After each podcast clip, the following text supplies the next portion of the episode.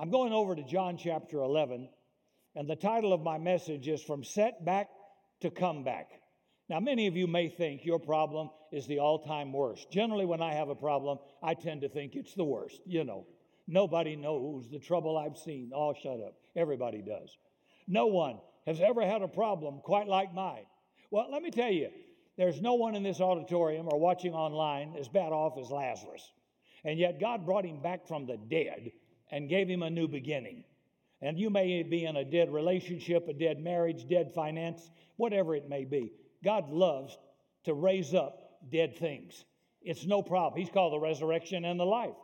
So I want us to see this morning how God can bring you back from the brink of disaster and cause your life to become fruitful and productive. I'm reading from John 11, verse 41 through 45. It says, So they rolled the stone away. Then Jesus looked up to heaven and said, Father, thank you for hearing me. I know you always hear me, but I said it out loud for the sake of all these people standing here, so they will believe you sent me. Then Jesus shouted, Lazarus, come out. And a dead man came out. I'd love to see a video. Yeah, people weren't nice like this and looking. Well, that's interesting, Rick. You don't often see a dead man come back, right? Yeah, well, you can imagine the shock and his hands and his feet were bound in grave clothes, his face wrapped in a headcloth.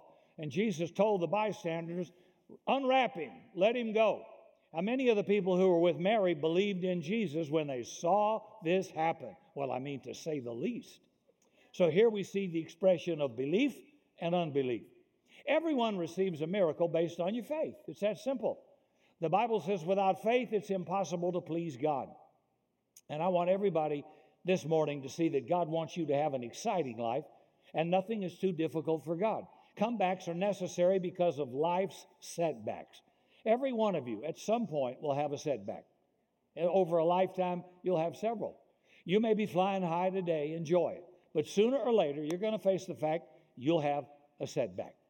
Yeah, from a setback to a comeback. Take Moses, for example. He let anger control his life. He killed an Egyptian. And for the next 40 years, he was exiled to the backside of a desert, taking God's anger management course. And then God used him to crush Pharaoh and lead Israel out of bondage to the promised land. Rahab was a hooker, a prostitute in a pagan culture. Yeah, I love to watch nice church people kind of grimace. God loves to take the outcast, the down and out, the one nobody would choose, the one least likely to succeed, because then he gets the glory. It's that simple. Church doesn't do that. God just loves to do it. And so here she is in this pagan culture making a living. But as soon as she came in contact with the two spies from Israel, she immediately received Jehovah God. And by that act of faith, her name is listed in the genealogy of Jesus Christ. Amazing. She went from nowhere to somewhere instantly. And God took her know nothing, have nothing, be nothing life and launch her into incredible fame. Wow. There's hope for you. Some of you nice people, there's, there's hope. Peter cut off a Roman soldier's ear. He was aiming for his head, he missed. And Jesus put it back on and healed it. And then Peter denied Jesus three times in front of a teenage girl in Pilate's courtyard. And not only did he deny he even knew Jesus, he cursed violently. And he'd been walking with Jesus for three years. Headlines on the front page of Jerusalem Herald said Reverend Peter wanted by law enforcement for assault and battery and murder. Church fires him for cursing in public. I remember my grandfather one time talked about a friend who cussed real bad. He said, But Ricky, he never cussed anybody that didn't need it. I mean, I thought, Granddaddy, you were very positive. Yet when Yet when Jesus came out of the grave, he said, Go tell my disciples and Peter. Peter made a major comeback. God forgave the shame of his name. He renewed his name and used Peter to preach at Pentecost where 3,000 people got saved. It was Peter who conducted the first miracle crusade, and he was delivered from jail by an angel. Not bad for a guy that really blew it and had a major setback my point is this if God did that for Peter, if God did that for Rahab, if God did that for Moses, if God did that for Lazarus, He'll do it for you. He'll do it for you. You can make a comeback. When life becomes a battlefield, choose to fight. until the victory comes. Don't cower, fight. Don't whimper, suck your thumb, fight. Don't run from the problem, learn to solve the problem. Bible says fight the good fight of faith. Ephesians 6 says put on the whole armor of God. Stand against the evil one. We are in a war, spiritual war. You might be tempted to say, "Well, brother Rick, that's just too aggressive for me." Well, listen to Psalms 144 verse 1. Blessed be the Lord my strength who teaches my hands to war and my fingers to fight. Our nation is in dire need of a comeback. This coronavirus has destroyed our economy, set many business owners, many in our church, set them back months, might take a year to recover, some faster than others. It put over 40 million people on unemployment. I, I, it's un, unbelievable. And to add to that, We've got injustice and racism, civil unrest. We got some wildfires burning. Amos 5, verse 24 says, Let justice flow like a river, and righteousness, doing right, as a mighty stream. Sometimes it doesn't come down to race, it comes down to what's right, what's wrong. If we all let that guide us, we wouldn't mistreat anybody. It's right, it's wrong. That's simple. Let, let me suggest three battle techniques to use when you're undergoing personal attack in order to make a comeback. Number one, wage war through prayer. Get out of this little idea that it's a cute little posture and hum- nonsense. This is war, okay? If you don't have a prayer life, you're going to live in defeat always. God can't help you, sorry, until you pray. The power of heaven cannot move until you pray. As powerful as God is, He cannot answer an unoffered prayer. Ever heard people saying, to you, I've got an unspoken request? Well, you'll get an unanswered prayer. Dumbest thing I ever heard. I, I remember church people saying that. Pastor, I have an unspoken request. And God says, and nothing I can do about that. I don't know how to answer that. You, you know, make people think a little bit about what you're saying. Men ought always to pray. Jesus said that, and not to quit. So I remember Warren Wiersbe at Moody Bible Church one time said, Rick, you got two choices in life. You can pray or you can quit. I think I'll pray because I'm not a quitter. Then Jesus said, You have not because you ask not. Well, I asked once. Well, in the Greek it says, Keep on asking. Keep on asking. How long? Till you get it. Or you meet Jesus, one or the other. Now, having said that, now I need to get a little funky here. Stop praying Mickey Mouse prayers. Now I lay me down to sleep. Stop that. Pray like this Satan, in the mighty name of Jesus and by the power of his blood and by the power of his eternal word, I remind you, you are a defeated foe. I command you to take your hands off my marriage, my children, my physical body, off my finances, my business. I am the property of the Lord Jesus Christ. I am redeemed. I am sanctified. I am justified through the blood of Jesus Christ. And through his shed blood and resurrection from the dead, the victory is mine. Hallelujah. And there's nothing you can do, Satan, to reverse that. You are defeated now and forever. Now, you start praying like that, and the enemy will go pick on your neighbor. He'll be sorry he ever picked on you. Number two, when you're in a fight, run to the fight, not from the fight. When you get in a fight, the guy you want to fight's the guy backing up. you can whip him no matter how big he is. The guy you don't want to fight's the guy running at you. When David went out to fight Goliath, he ran towards Goliath. And when an adversary sees you running at him, he at least knows you believe you can win. You'll make him think. David was aggressive. He was fearless. He was confident because that little shepherd boy knew the God of heaven was with him. He had taken on a lion, he had taken on a bear. He's going to take on this giant. And I'm telling you that the God of heaven that was with David is with you. He said, I'll never leave you, I'll never forsake you. Nothing is impossible to those who believe. We believe not too big, too small. We settle for ordinary get by, bump along. How you doing? Okay, hanging in there. That sucks. Is that what you want for a life? That's not what I want. I want a high octane adventure. I want my hair to stand up and curl,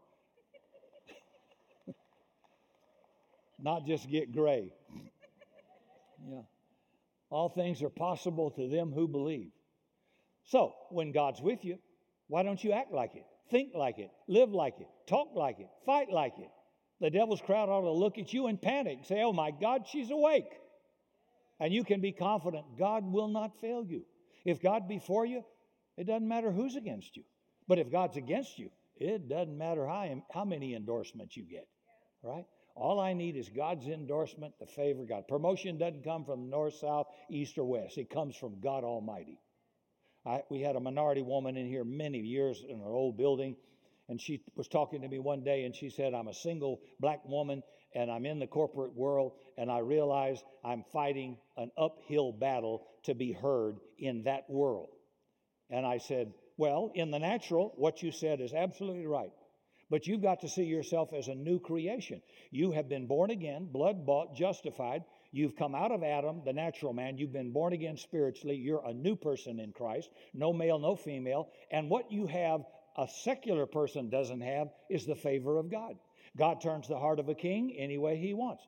He can turn a worst adversary to like you for no reason at all. The favor of God and promotion as well.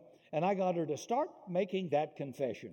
She now is in Houston, Texas, has her own corporate business, and she speaks to corporate agencies at home and abroad. But I'll never forget that, that beginning of allowing that cultural inf- inferiority to kind of shape her thought negatively. So don't go into something with your race. Don't go into something with your education. Go into something knowing I am a I'm a priest I'm a king. I've got the favor of God with me. I'm bold, I'm strong, I'm calm. Not arrogant, I'm confident. Big difference. Walk like that. Handle yourself like that. Expect to get that scholarship. Expect to get that approval for the loan. Expect it. Well, what if it doesn't happen? Well, pray for another one and keep praying and do what you're supposed to do. Don't quit. Number three, endure the fight. I, I think this is a, the dropout point right here. when I was a senior in college, one class I had to have to graduate was a god awful right from hell calculus. What am I going to do with calculus? And we had 42 people in the class on opening day, and I'm a graduating senior. They took the first exam. The highest grade in the room was 47. That was on the curve. Everybody but seven dropped out of the class because you're allowed to drop it versus failing, I think, that first exam or something. I'll never forget the temptation to drop out. But what I did do is call wisdom. I found out who got the 47, who, who had the high grade. and I, I said, I'm going to become your best friend. And I'd study with him. I'd go to his, his dorm and I'd prep for those classes. And that sucker drugged me through that class to graduation. I don't know who he is or where he is, but I'd give him an offering today, knowing what I know, to say, Thank you. You let me graduate. Yeah, I, I, I, but I persevered. I said, I'm, I'm going to press through this thing come hell or high water. Hebrews 10, verse 36 says, You have need of endurance. He's talking to believers, that after you do the will of God, you might get the promise. He didn't say you'd get it immediately. He said you got to endure. We've got a few runners in here who run professionally. And they know what endurance is. To run 26 miles, you, you got to have endurance. And after 15 miles, every ounce feels like a pound. And you've got to you've got to endure and you've got to build your endurance so you can take something that's unpleasant for a long time. Most people bail out of marriage, bail out of business, bail out of a dream because it hurts, it's too slow, and it's painful. Welcome to life. Welcome to life. And if you can't endure, you won't get very far in life in anything. The point is, it's not the size of the dog in the fight, it's the size of the fight in the dog. How much is in you? You don't have to look like a winner to be the winner. David didn't look like the winner, he was a runt, but he won. You may look at your circumstances and say, ah, oh, there's no way, Rick. Well, in the natural, maybe no way is the answer. But in the supernatural, nothing's too hard for the Lord. Comebacks happen when you're reduced to nothing. God loves to get glory out of the weak and the foolish and the nothing. Mary and Martha said to Jesus, Hey, come, Lord, our brother is sick. And Jesus delayed. He didn't come. And he did it on purpose. He's God. He knew how sick Lazarus was. He knew the instant he died. Jesus didn't send a messenger to explain, he didn't wire flowers. He deliberately waited till Lazarus was dead for four days and was decomposing. He was reduced to nothing. I see a couple of thoughts on that one. God's delays are not God's denial. The promotion you've been praying for might be delayed, not denied. The healing you're praying for might be delayed, but not denied. A child in a bad condition you've been praying for, it may be delayed, but it's not denied. The answer is on the way. Daniel prayed uh, a couple of weeks for a prayer before it ever came true. God is a God of the last minute. May I just say, as a Christian, I just hate that. I love Jesus, okay. I don't know about you, but I don't like this last minute stuff. I like early. And it just doesn't seem to be in God's agenda ever. Could you just show up early sometime? You know, just once early? Nope. I, I don't know why he does that, but he does it at the worst moment to show you he can do it when nobody else can do it, that he will do it. God can work in the midst of what our nation's going through and bring healing and restoration. He is not limited by the chaos or confusion. Not at all. God moved when darkness was upon the face of the earth. God doesn't have to have perfect conditions in order to move. That's good news. And second, out of this, God waited till Lazarus was dead and the situation appeared now hopeless. Now God can get glory out of nothing. When Gideon went to fight the Midianites, he started with 32,000 men. And God said, You got too many. And Gideon said, Okay, how many of you guys are afraid? Transfer your membership from our church. And 22,000 moved their membership. That left him with 10,000 men. Gideon probably thought, Oh, well, maybe, just maybe, if we give it our best, we can make it. Then God said again, You still got too many. I'd love to see Gideon's face. Take them to the river. Everybody who kneels down and laps water like a dog, keep, send everybody else home. And now Gideon's reduced to 300 men. Get yourself in the picture here. Gideon is in the faith mode now. I mean, you could say with 32,000, maybe even 10,000, we might do it. But with 300, there's no way to do it. Gideon was reduced to nothing. But he obeyed God. He blew the trumpet, and in, they lit their lamps. And the Midianites became confused because God sent confusion. And in fear, they turned on each other until they were all completely destroyed. Amazing. The point here is that when God solved the problem and defeated their enemies, He did it without the 300 having to lift a finger. So I'm saying to you, God's going to destroy some of your enemies in such a magnificent way, you won't have to lift your hand. He's not going to give you a partial victory, He's going to give you a total victory. Somebody shout, Amen. Blow the trumpet, light the torch, shout glory to God. God will not fail you. God is for you. In the genesis of time, God took nothing, a handful of red clay, molded it, and breathed into it, and man became a living soul.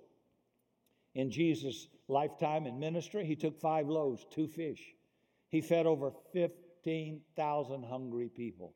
Little is much when God's in it. The little widow had a cruse of oil and a little bread crumb, a little, little flour, little oil. And when she gave it to the Lord, as unto the Lord to the man, she ate for a full year. Little is always much when God's in it your little life, your little talent, your little money, your little whatever resources, you just put it in God's big hand. He can do amazing things with it. That's the, that's the beauty of this. John the Baptist said of Jesus, He must increase, I must decrease. John was saying, as soon as I empty myself of my will, my ego, my agenda, my pride, God will be able to use me for His glory. I mean, people in here, maybe you're searching for a miracle. And just maybe, just maybe, you're full of yourself. Perhaps you're reminding God how lucky He is to have you. Your talent, your ability, your righteousness, your knowledge of the Bible, your wealth, your intelligence, your accomplishments, yada, yada, yada. Shut up. You can't brag in the presence of God. Scripture says, If any man will come after me, let him deny himself. That means be reduced to nothing. Take up your cross and follow me because God can get glory out of nothing. See, but none of us want to be reduced to nothing, including this speaker. I mean, do you like to be reduced to nothing? No. But I've had God come through some amazing times when I was reduced to nothing. God spoke through a donkey. Every minister and every teacher ought to remember that. If God can speak through a jackass, he can speak through you. And by the way, you're still a jackass, but God spoke through you. Don't get confused. Clay in the hands of the master potter is the story of Jeremiah. Clay doesn't tell the potter, You're making me the wrong way. You're mishandling my future. Clay can't speak, it can't think, it's nothing until the potter decides to shape it into something. And God reminds all of us, he says through Jeremiah, we're the clay, he's the potter. And all he's saying is stay on the spinning wheel and let me rub the imperfections out of your life because when I get through, you're going to be an object of real beauty that will bless the world for the rest of your life. God can use nothing. David had a slingshot. Well, every kid in Israel had one. And he used that simple, small thing to defeat Goliath. Jesus Christ used an old rugged cross to bring redemption to the whole world. Simple in its design, powerful in its purpose, that nobody can fully comprehend it today.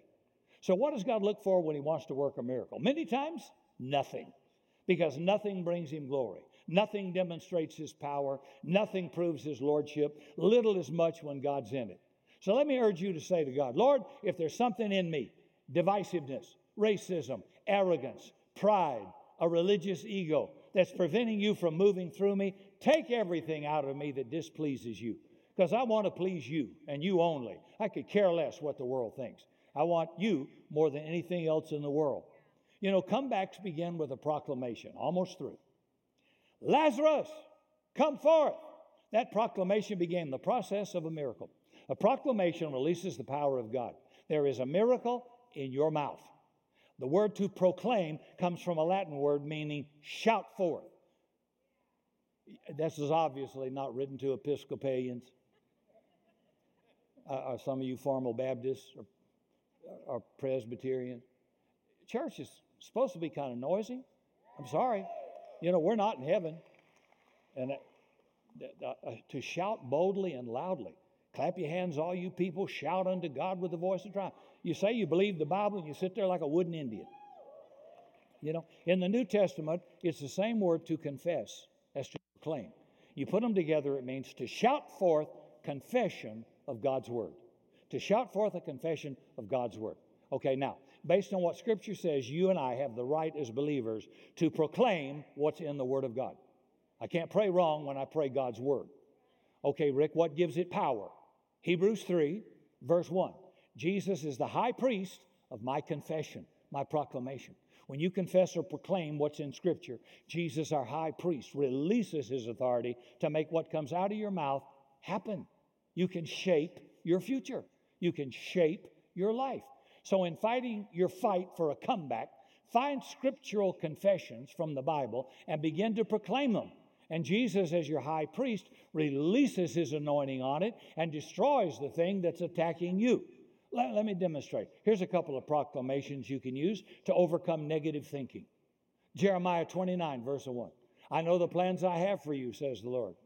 Plans for your good, not evil. Plans to prosper you, not to harm you. Philippians 4, verse 8 Whatsoever things are honest, just, pure, lovely, and a good report, think on those things.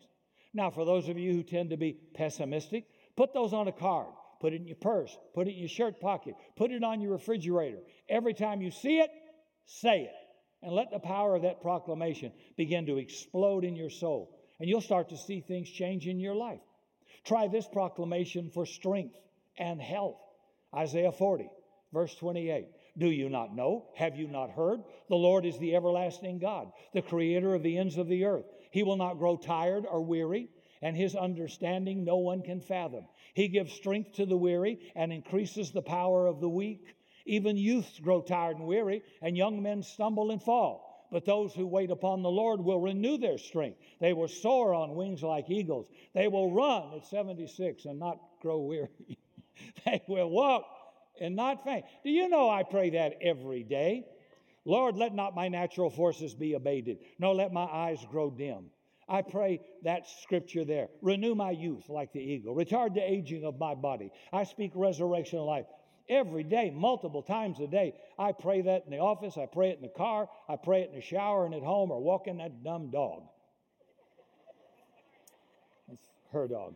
You know, I actually believe that. I believe I can shape to a great deal my health, my children, my family, my life. If you watch too much news and you get in one group or another group or an anti and a pro, and you get all that confusion, what's coming out of your mouth may be chaos to your life and body. Your tongue has the power of life and death. So I want to make sure when I say something, it's life, it's life giving. I'm not going to be inflammatory. I'm not going to divide people. I'm trying, like Jesus, to unite people, not around a political party, not around one idea, just around the kingdom of God.